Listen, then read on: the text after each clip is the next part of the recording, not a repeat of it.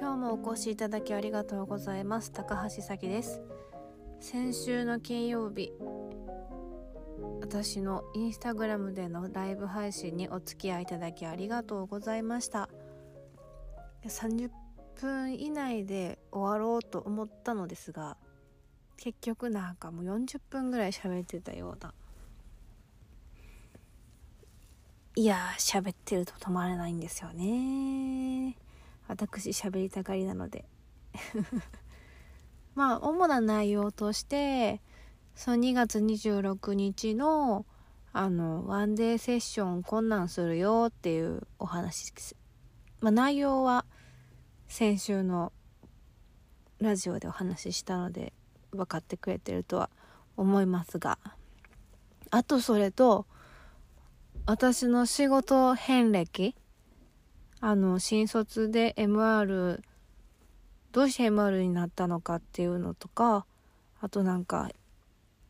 その後にやった仙台市の臨時職員だったり何けカップケーキ屋さんやったりハンドメイド作家その他もろもろ。まあ中には忘れてるやつがあってライブ配信終わった後にあっそうやったわ。自分こんなんもやってたわみたいな。そんなんもありながら。なんか今日その話しよっかなじゃあ。すいません。いつも見切り発車で喋ってます。そう私主になんかその誰かに言われてやったとか。うんとやったパターンとあと自分がこうしたいからっていうのでやったパターンっていうのがあってで自分がこうしたいからやったっていうのがカップケーキ屋さんと占い師あとそれと今やってるこの企業コンサル。でそれ以外のところで言うとあのー、今まで自分の中でも忘れてたのがあっていやでも数ヶ月で辞めたりしてるからいないけどあのー、MR は2年ちょっとやってなんか親こんなこういう職員つれたら喜ぶしで周りからも言い方あれやけどちやほやされるっていうか。まあ高級取りでいいじゃないみたいな。でやりたいことできてみたいな。そうそういう外向きな感覚で選んだ MR そして仙台市の臨時職員はなんかそのそういうの主婦でもそういうパートに出てたら次仕事しやすくなるからって義理の母に言われていやもう義理の母って基本的にもう他人からの目線を気にして評価。あと何？地位名声みたいな。どこそこの大学入ったみたいなとか。男の子ならこう女の子ならこうみたいなそういう昭和な感じやから、まあ、そういうこと言ってるからまあこう郷に入れば郷に従いみたいな気持ちでやったけどやっぱまあ仙台市職臨時職員でもめっちゃ自分の好きなことをやってる部署やったから楽しかったけどまあ結局臨時職員やから何も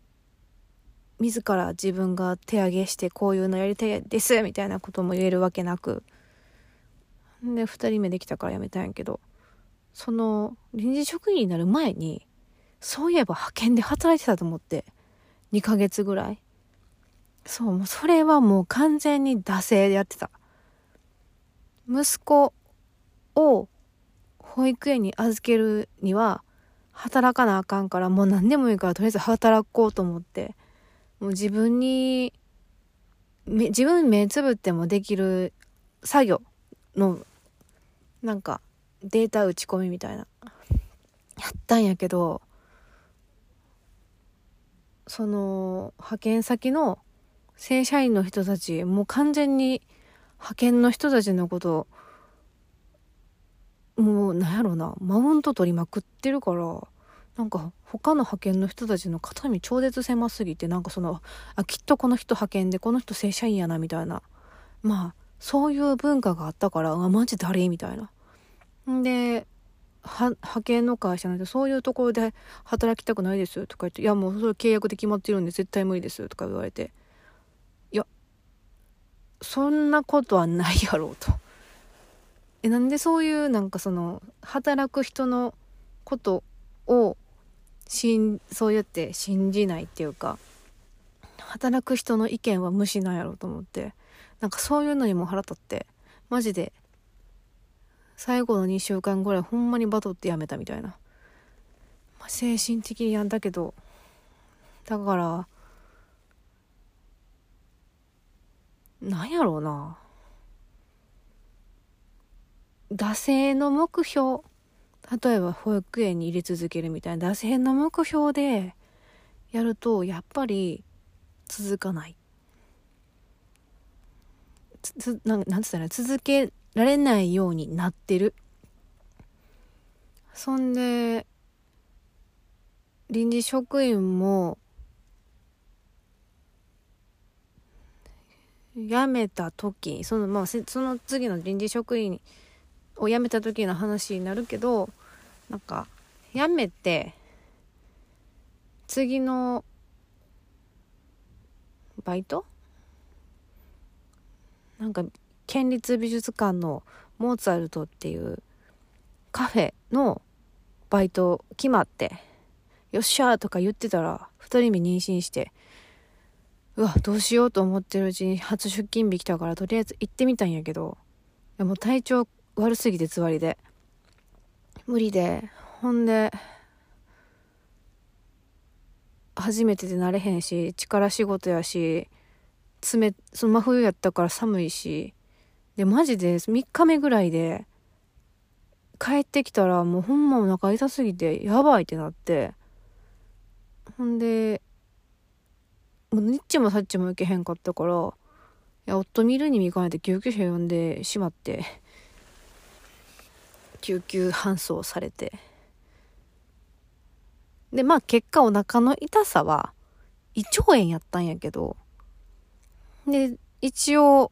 赤ちゃんのことが心配ということで子宮もエコーで見てもらったら子宮内膜に何けなんか血が溜まりすぎてるみたいなこと言われてとりあえず安静って言われたから、あ、もうこれ続けられへんわっていうことで、マジ3日目にして挫折みたいな。そう、次の日電話すんの超絶は申し訳ないとか思ってたけど、でもふと思った、その時に。カフェしたいっていう、思その時気もそういう気持ちがあったからちょっとどんなもんかなっていう世界を覗いてみたいと思ったんやけどなんかそういうところ大きいところでしかも厨房とあのー、ラウンジが分かれてるところって、マジでよく分かれへん閉鎖できすぎてみたいな。ほんであそこ家族でやってるから、お母様が女王様で、その息子が王子様みたいな感じで、その取り巻きたちがずっと永遠と働いてる感じやから、あ、ここだるーとか思って、いや、これってめっちゃ遠回りやなと思って、それやったら自分でオープンさせた方が早くね？みたいな感じで、思ったからか、子供産んですぐに、二人目産んですぐに、カップケーキ屋さんを自ら立ち上げるみたいな。これ初出し。初めて言った。3日でバックれるようにやめるとかめっちゃ恥ずかしくて言えやんかったけど、あのー、この3日間、その、その3日間でめっちゃ学んだ。自分の体大事にせなあかんし、痛くない環境にいてるとそういう風になる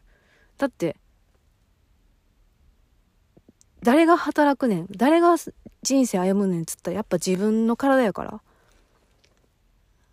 なんなら最初から断っときゃよかったって思ったけど、いや、そ、自分なんか雇われてる方が弱いみたいないやそんなことないのにみんなもフラットで平等なくせにその時の自分上下つけがちやったからやっと割れてる身分やからそんなこと言ってられへんもう気合じゃみたいな感じでやってたから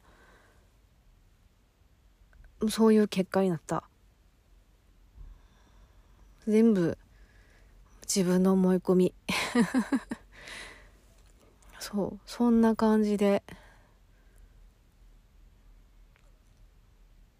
そのまあその仕事自体は夫が見つけてきて、さきちゃんちょっと修行行ってきてみたいな感じで言われたから、当時夫の言いなりのや、言いなりやった私は、言いなりになることを選んでた私は、ノーとは言えなかった。ほんと弱かった、当時は。うん。まあそんな経験もあったから、やっぱり自分の内側から湧き起こる好きとか情熱を形にして届けていけば仕事になるなと思って。で今日すげえモヤモヤモヤモヤしててなんか心がこんがらまがらがこんがらがっててでちょうど仲良しの同じ仲間がに話聞いてもらったらこれから本当の自分がやりたいことを見つける見つけてやっていくのに協力してくれるって言った言ってくれたからなんか私とうとうそういう仲間できたんやと思ってめっちゃ嬉しくって。そうなんか結局そういう経験したからもうやめとこうじゃなくてそういう経験してきたから次頑張ろう。次こうせん、こうしよう。次同じ失敗せんとこうとか、そういう風に、ステージが変わるのを楽しんでたら、そういう仲間と出会えた。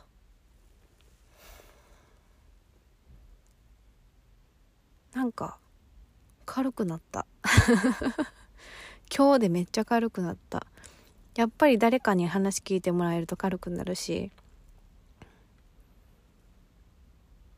うん。あの